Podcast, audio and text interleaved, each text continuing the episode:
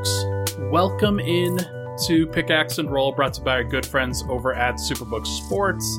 I'm your host, Ryan Blackburn, at NBA Blackburn on Twitter, part of the Mile High Sports Podcast Network. And I've got a little bit of a different setup today, trying to uh, come up with a, a, little bit of a cleaner background, a little bit something that stands out a little bit more.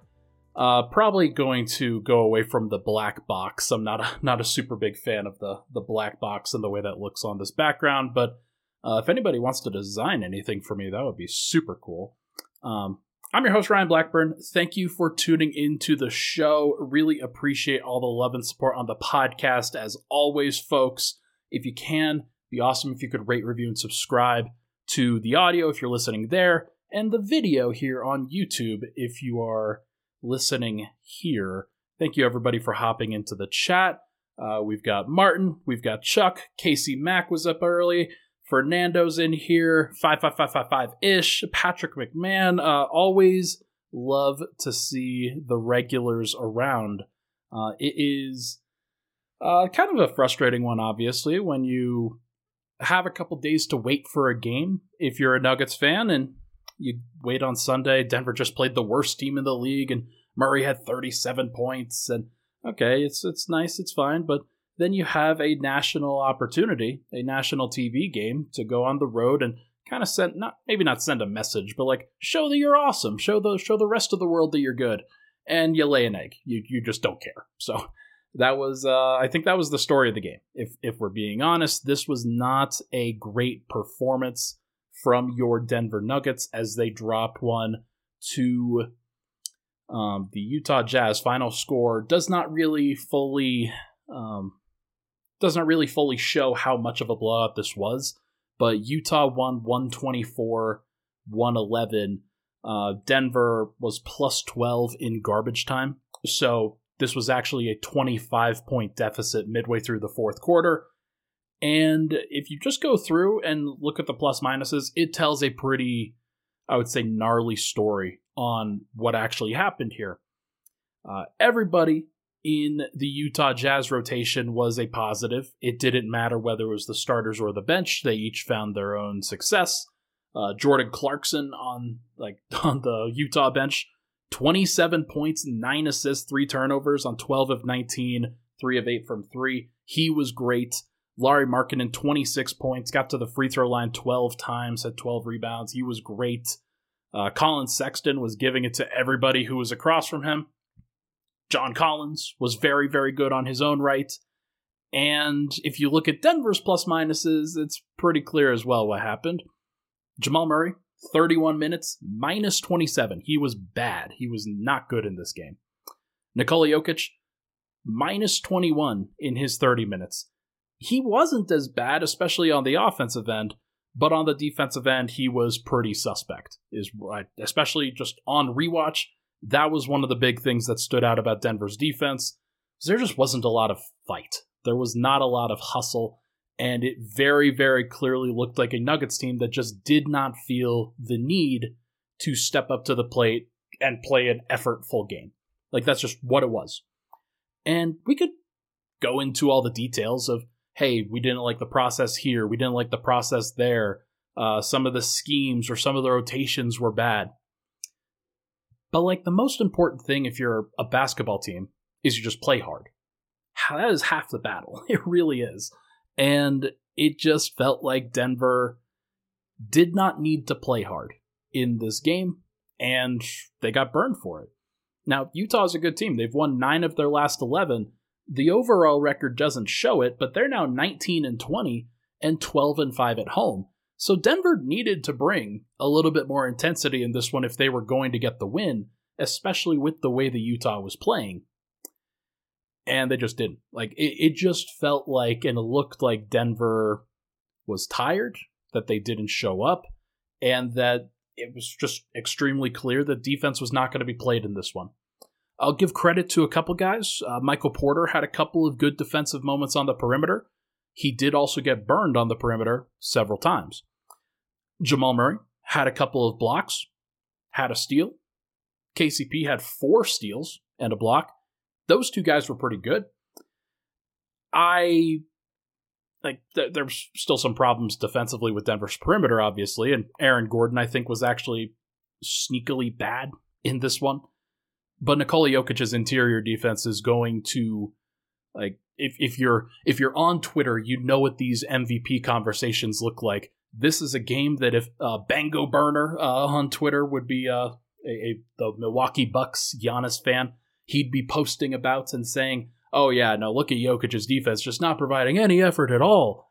Um, and that was true, frankly. Uh, Jokic was not good defensively. Did have a steal, but I looked at the uh, the defensive dashboard on NBA.com, which is incredibly inaccurate. It's not something I would use and like be extremely confident in. But opponents shot 12 of 17 when guarded by Jokic in this game, and it felt like that. It really did. He had a couple of nice contests around the rim and forced Collin Sexton to miss a couple times, forced John Collins to miss a couple times, but Collins was mostly really good.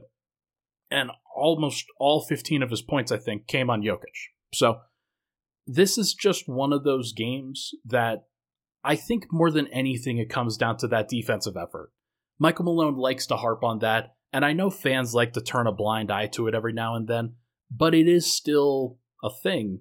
And so much of Denver's like energy level, especially on the defensive end, comes with them being able to get stops and run. And they actually did some of that, and some of the, the bench actually had some good moments there. Uh, I thought that there there were some times there were some opportunities where Denver got some points in transition, but it just didn't come with enough stops on the defensive end in order to generate those. And then Denver's offensive process wasn't good, and we'll get to that in the second segment. I thought that Jamal Murray probably had some problems there. Uh, but yeah, it was just not a good, not a good play, not a good way to go. And I thought that Denver's defense was the big story here. And it's too bad because you like to see you'd like to see Denver step up to the plate during this stretch. I've seen a lot of people talking about this upcoming stretch of games where Denver's going on this five game road trip, but even beyond that, they've got three games after that at home that are elite competition as well. I believe they face the Philadelphia 76ers, Milwaukee Bucks, and OKC Thunder in that stretch after Denver goes on this five game East Coast road trip that is going to be very difficult. So Denver's going to have to amp up at some point. I'm not sure when. I'm not sure whether they care. I think they do care. I think that there is like there's a level here where Denver's going to have to find more effort than what they usually do during an 82 game season. They're going to have to go into those energy reserves and this is where the tough early portion of the season, from a rest standpoint, is really going to come back and bite them because Denver's going to try to dig deep into those reserves and they're not going to be there. Like, it's just going to be very, very difficult for Denver to find that extra energy. And so they're going to have to create it. They're going to have to find it. Guys are going to have to shoot better. And, like, we could go over the shooting splits right now. Jokic was great. 27 points on nine shots because he got to the free throw line 12 times and made eight of his nine. But everybody else outside of Aaron Gordon uh, shot the ball pretty poorly. So I don't know what that's going to look like against a team that is an even better defense than Utah. But like Denver and Murray can't let Kris Dunn bother him. And the Nuggets can't let Collin Sexton bother them. And while Walker Kessler is a good rim protector, he is not so good, and Jokic is so much better that they can't let those kinds of things bother them consistently. And Denver just they turned the ball over a bunch of times. They were sloppy. They were not very good, and it just was a clear lack of effort and focus from Denver on both sides of the floor. And that's going to kill you pretty much every single time. So, and now if they had played this level against the Pistons, then they probably win that game. But they're on the road, they're playing in Utah, a place where they've never really won, and there's clearly some lack there. So I don't know, folks. I think that this is clearly something that Denver's going to have to figure out over the course of the next 10 games. And the record will not be good if Denver doesn't provide better effort. Like it's just, just plain and simple. And they may not care for a better record they may feel very comfortable in who they are as a title contender. But this is one of those tests throughout the season where if you fail it, then I'm going to start looking at other teams in the Western Conference and other teams in the Eastern Conference as, okay, they, they might just be better. They might just be a better team. So it's got to start with the starters, and it's got to start with Jokic and Murray. And Murray in particular needs to improve. We'll talk about that on the other side. When we come back, uh, we'll chat about Murray. We'll chat about uh, just a, a, variety of different things that, that sort of span, span from this. And then the final segment, we'll go over Jokic's shooting splits.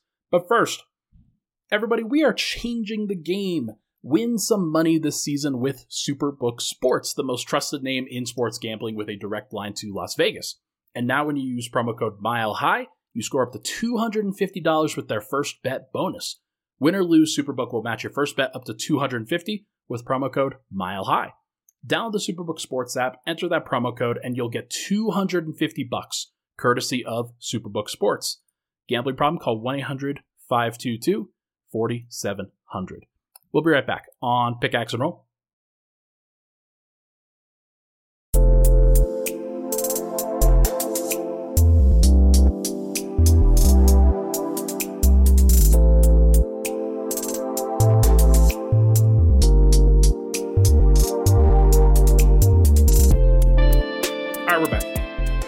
Pickaxe and Roll. Ryan Blackburn here. Thank you so much, everybody, for tuning in. Make sure to like and subscribe to the YouTube channel, especially if you are new. Uh, you can also hit that bell notification so that whenever we go live, you will know that I am probably the one who's doing so. It's very rare for others to go live on this channel, so like most of the time, those are just YouTube videos. Uh, but you will know whenever I go live if you hit that bell. All right, let's chat about Murray let's chat about some inconsistent stuff. Um, Jamal gets a lot of criticism and a lot of grief from fans for not being perfect because Denver's offense is often perfect. And whenever he's not, it just feels like the world is crashing down. Um, he has not been good. 37 point game notwithstanding. Last five games, last six games or so, he has not been as precise, as good as he probably needs to be. Um, after the last game, I did a segment on whether I thought that Jamal Murray could make it as an all star. It would have taken a lot more 37 point performances. It would have taken a lot more locked in of a nature on the offensive end, driving, winning a little bit more. That's past. Like it, there's, it's just not going to happen. It's it's not going to happen here. And I think that in general, uh, Murray has just, it hasn't been as good as he needs it to be. 17 points on 15 shots, 6 of 15, 1 of 5 from 3, 4 of 4 from the line, 6 assists, 4 turnovers. Now, one thing that I do need to express to people is when they talk about shooting splits and shooting turnovers or uh, shooting numbers, Jokic had 9 shots that he went up, but he also had 12 free throws. So those are 6 shooting possessions there. He had 15 shooting possessions in this game. Murray had 17. The difference is that Jokic is like on an amazingly efficient run right now, and Murray just isn't. He has not been as efficient as he needs to be. But it's not like Murray is going so far outside the lines here, coloring so far outside the lines that people should be up in arms this much. There's a lot of other things that I think you could point to, uh, like the fact that on Denver's bench, every player scored between two and eight points, and Denver did not have the requisite punch in order to uh, just do any more than that.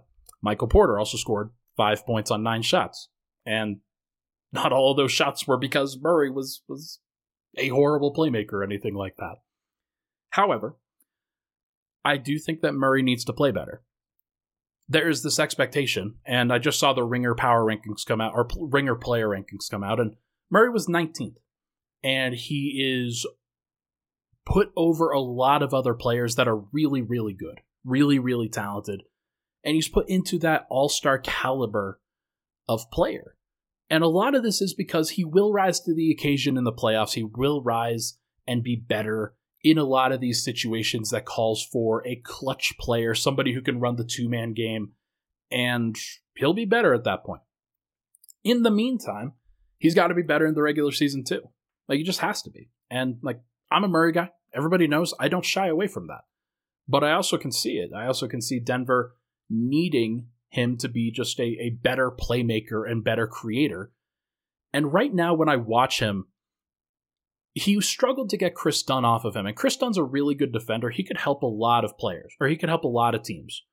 A lot of playoff teams could use a playoff caliber defender like a Kris Dunn. Uh, so take that with a grain of salt. And then guys like Lu Dort and other on ball defenders have given Murray some problems, especially when they're very physical. Murray's not generating a lot of separation right now, so when he goes into these moves, goes behind the back, uh, he tries to cross over a little bit, he tries to create separation. The separation just isn't there. And then one of the things that I've thought have been really bad is he jumps up into the air, tries to create some create some opportunity for a teammate, and or or just hang in the air and shoot the ball after. But these are just bad possessions. And Murray has gone away from creating good possessions with his playmaking, with his facilitating, with his vision, which was so good at the beginning of the year that it is a noticeable dip over the course of these last 10. Um, I think that he's got to get back to playing a more traditional point guard role, setting up everybody else. His goal for the next 10 games should be trying to get eight assists per game or more, like every single time.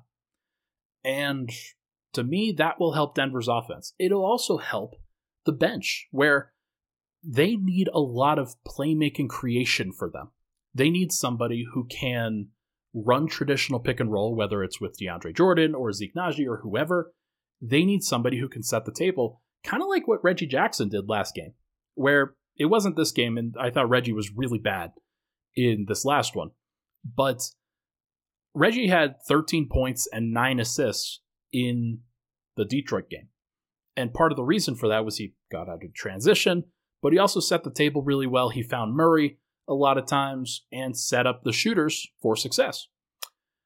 I think that one of the things that Murray's got to do better is just be a traditional point guard with that second unit because, and I've seen this comment a little bit, uh, him and RJ together is not great.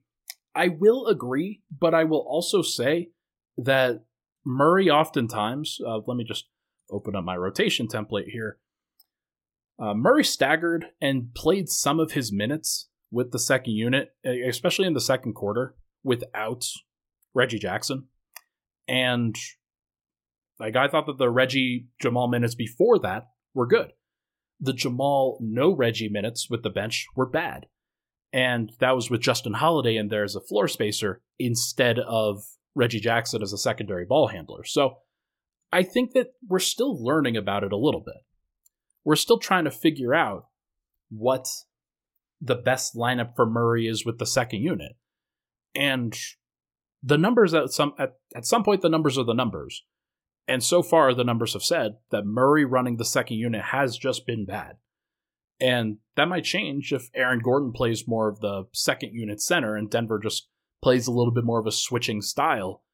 But I don't think Denver can wait for that. I think that they've got to continue to play better, and they've got to do it with the guys that they have, whether it's Zeke Nnaji or DeAndre Jordan as the, the center, and with Christian Braun and Peyton Watson as the floor spacers and, and off ball wings. Those guys did not have good games either. And a lot of that was defensively. But Peyton Watson also shot one of eight, one of five from three, and just didn't look very good. Um, so, look, you guys know how I feel about Murray. I think that he will bounce back. I think that he goes through these stretches here every now and then, and the moment somebody counts him out, the moment somebody says, uh, "I don't, I just don't think it's going to happen with him," I think that he will show up and he'll play great. He'll have a really nice stretch. Maybe it's right before the All Star break, and he will remind everybody of what he can do when he's at his best, when he's at his peak.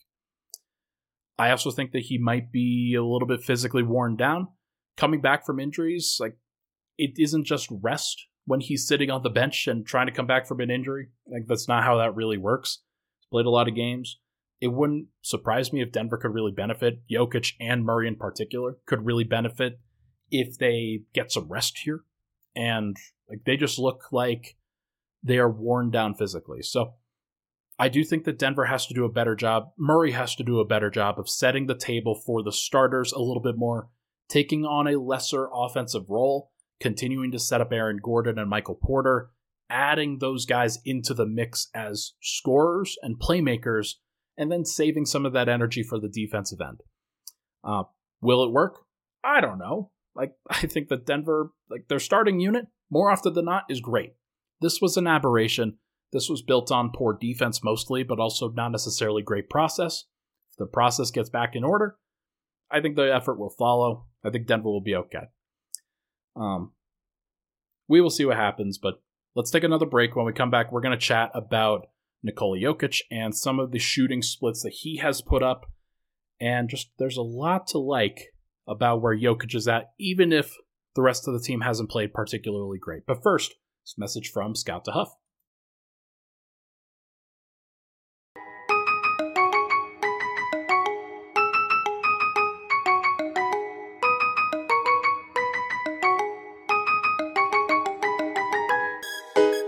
Back. Final segment, pickaxe and roll. Thank you so much, everybody, for tuning into the show.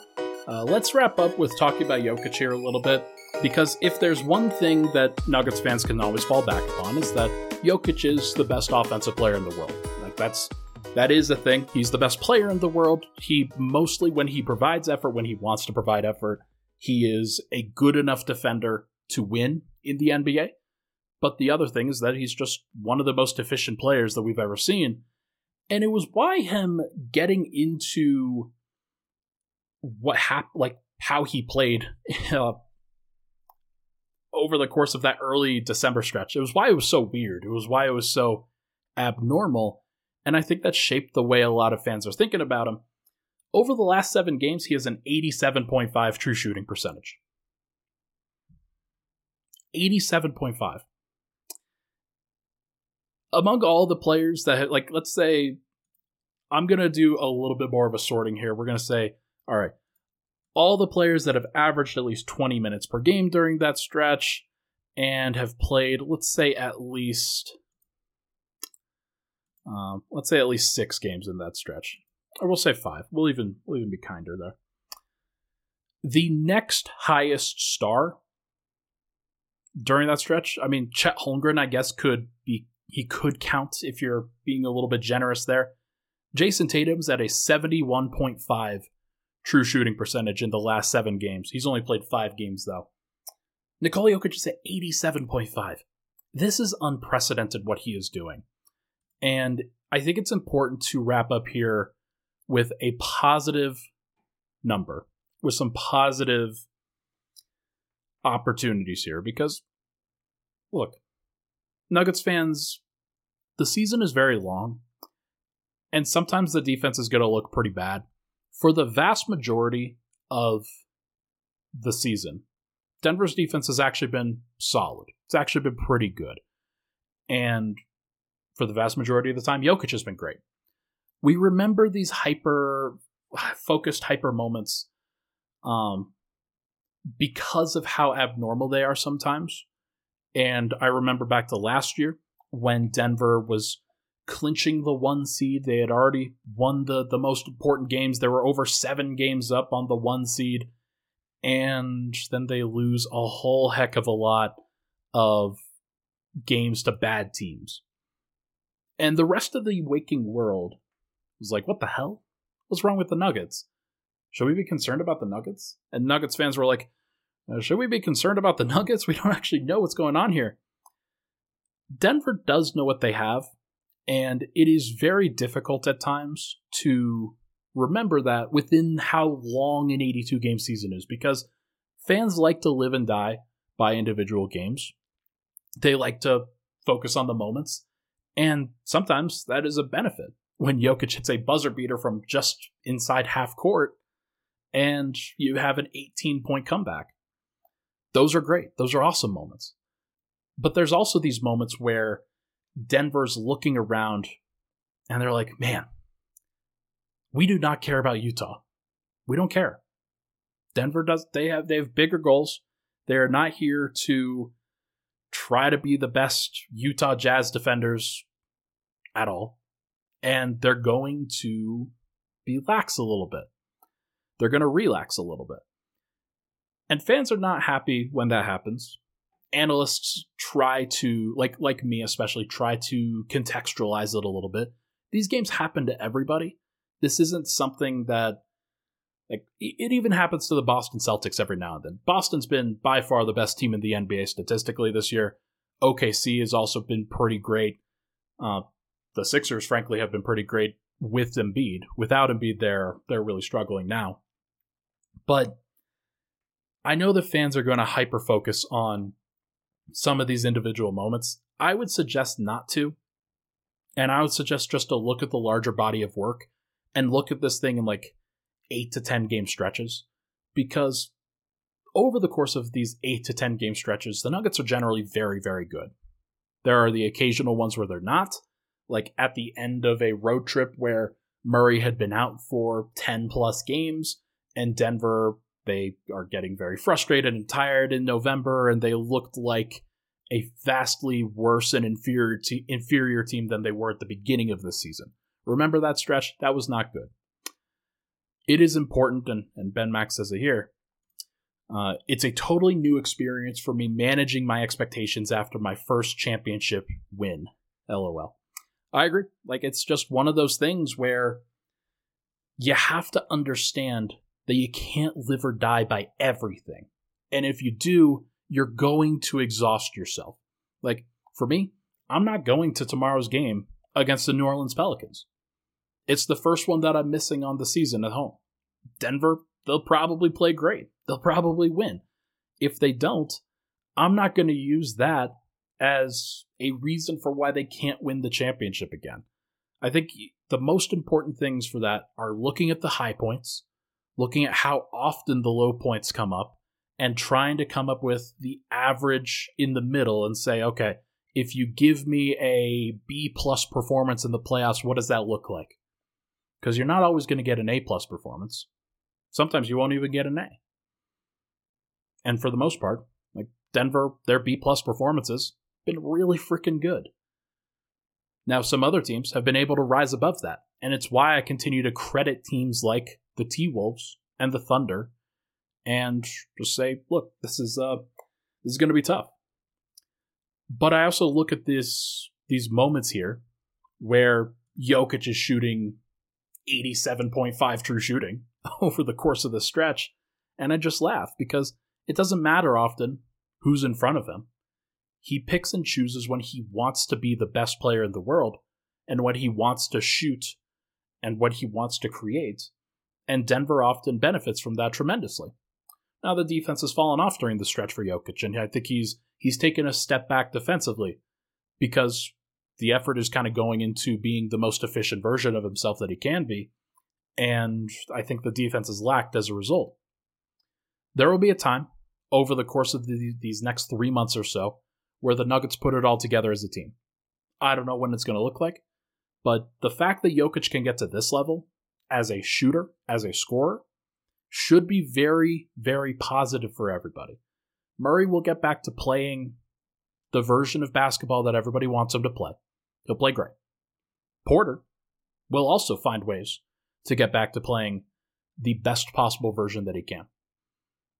Aaron Gordon, I think he's on his way defense has kind of sagged over the course of these last couple, but I think Gordon's on his way. KCP made some shots last night, was good to see. Um, Denver's going to be okay. They're going to be just fine. I am not worried about them. You should not be worried about them. If they continue to struggle over the course of this testing stretch, then yeah, we could have some conversations. Uh, and maybe that will make making a trade or making an addition at the the buyout market or something like that, maybe it'll make it more viable and more necessary if that's the case. But right now, I'm just not going to use a game where Denver doesn't win in Utah. There's a reason why they don't win in Utah. I'm sure the strip clubs are great. In, I'm, I'm just kidding. Uh, but there's a reason why the Nuggets are not going to stress about this Utah game.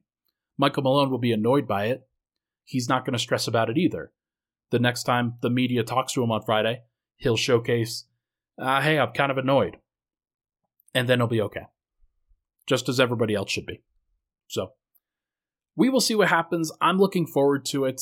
Uh, folks, I'm probably going to cut it there uh, because there's not a ton of analysis that I can give you from this particular game, other than the fact that it sucks that Denver showcased their a D minus performance uh, on ESPN. Like that's not great, and a lot of people are gonna have this shape their perspective. But if you're a Nuggets fan, if you're watching them every single night, you know that this occasionally happens, and that it's going to be okay. I will come back, and I think I'm going to chat tomorrow morning. I think I, I asked for Q and A questions uh, a couple days ago. I will get to that Q and A. If you have any Q and A questions that you would like me to answer, uh, ask them in the comment section for this podcast, and I will read those as well. Uh, and we will get to that at this point. Uh, probably probably early tomorrow at around the same time, maybe like 11 ish. Should be good.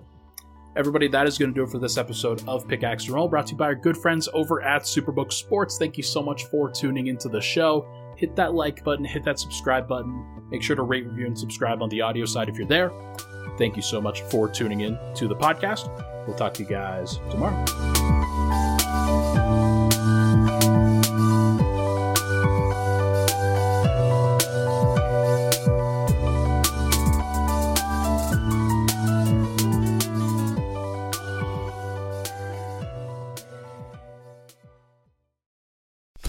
Drive a vehicle so reliable it's backed by a 10 year, 100,000 mile limited warranty, you stop thinking about what you can't do and start doing what you never thought possible. Visit your local Kia dealer today to see what you're capable of in a vehicle that inspires confidence around every corner.